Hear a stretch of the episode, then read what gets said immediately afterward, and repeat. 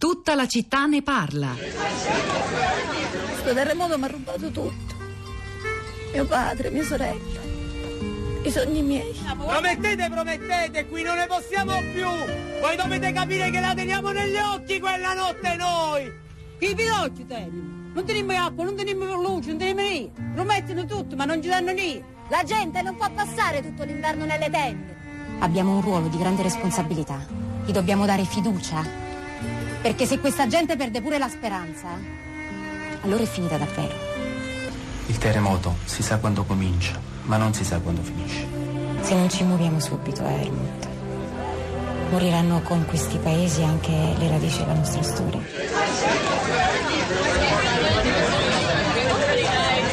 E dopo cadde la neve, tanta ne sta cadendo nelle zone colpite dal terremoto nell'Italia centrale, ma tanta ne cadde anche sulle macerie del terremoto dell'Irpinia nel 1980. Quello che avete sentito era un estratto dal film documentario del 2005 diretto da Donatella Baglivo, e dopo cadde la neve, appunto, il titolo, che si divide in due momenti: un primo che racconta la vita delle persone prima del terremoto, la dolce vita di tutti, lenta, tranquilla, e poi il terremoto, l'impronta che lascerà impressa a vita nelle menti dei superstiti.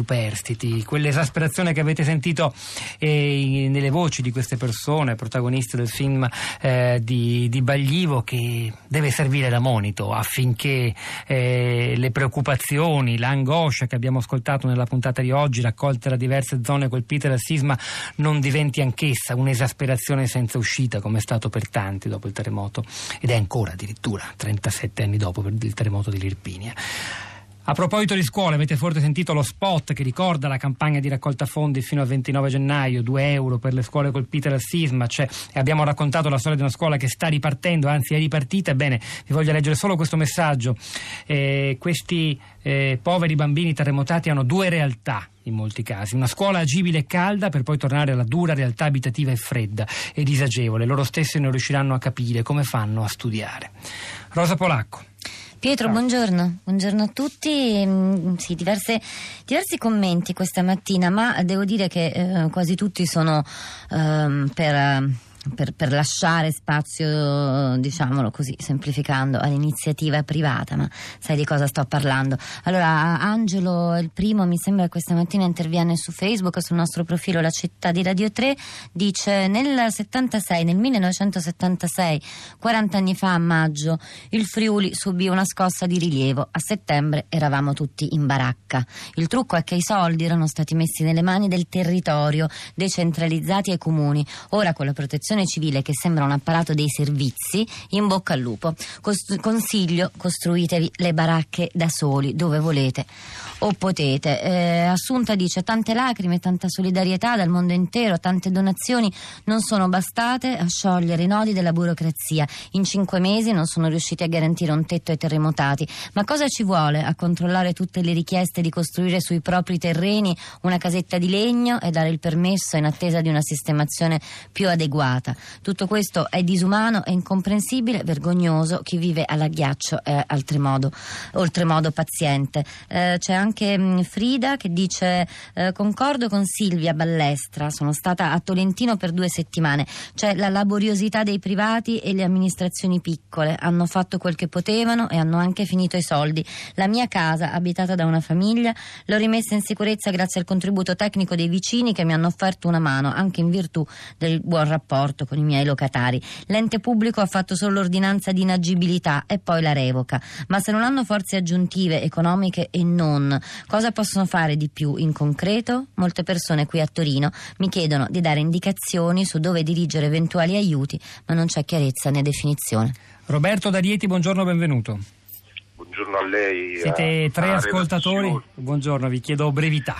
No, guardi, volevo ribadire quello che ho detto nel messaggio, cioè vorrei un controllo stringente, perché l'esempio ve lo devo fare: nel terremoto del 96-97, quello dell'Umbria, per quel terremoto anche noi abbiamo avuto dei finanziamenti.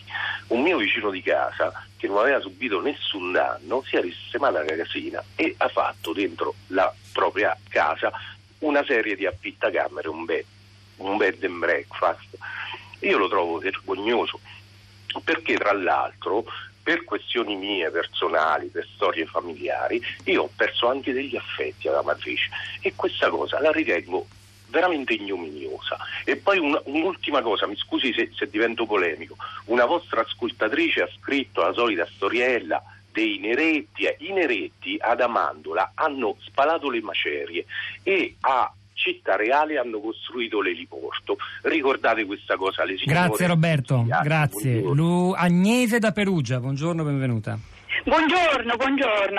Guardate, anch'io voglio infatti rilevare questo. Noi diciamo sempre che le povere popolazioni terremotate, capiamo che è un dramma, è una tragedia, è una cosa veramente che mobilita delle forze migliori, dei atteggiamenti veramente positivi, dei piccoli eroi, anche perché tutti sull'impulso di questa situazione si adoperano per fare qualcosa per aiutare a questa povera gente, però in realtà anche la importanza della quotidianità, la voglia di lavorare si vede quando già si è calmato tutto, nei giorni di pace, negli anni di pace, nel periodo in cui non c'è l'emergenza e diciamocelo anche un po' l'avventura per chi accorre là per fare le cose e sentirsi appagato perché ha aiutato la povera gente. Ed è proprio per questo, Agnese, che noi continueremo anche nei mesi a seguire, a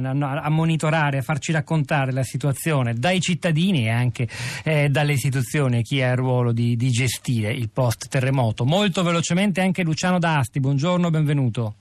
Buongiorno a voi. Davvero un tweet vocale. Purtroppo è una situazione drammatica. Io sinteticamente, perché il tempo è poco, pongo l'attenzione su due questioni: il disturbo post-traumatico da stress, di cui non si parla, che è una ferita profonda, e trauma, come ben lei sa, vuol dire proprio ferita, la ferita profonda che subisce una persona quando ha uno shock, subisce uno shock molto forte e potente, come può essere una scossa di terremoto, che lascia comunque nella persona dei post traumi. È chiarissimo, l'abbiamo anche raccontato in alcune occasioni, anche dopo il terremoto dell'Emilia Romagna e dell'Aquila. Luciano, la seconda cosa però davvero al volo? Desensibilizzazione e rielaborazione attraverso i movimenti oculari, si chiama EMDR. Io quando fui in terapia da uno psicologo, lui partì con altri psicologi per affrontare Luciano, guardi, facciamo così, la affermo che è una cosa molto interessante ma troppo complessa da sintetizzare in pochi secondi, promettiamo di tornarci. Grazie davvero. Rosa.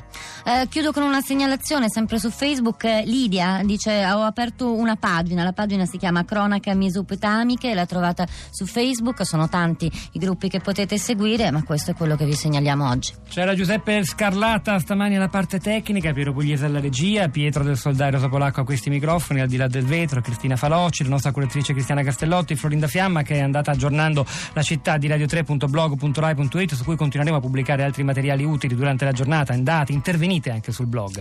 Ora è il momento di Radio Tremondo con Anna Maria Giordana. Noi ci risentiamo domani mattina alle 10.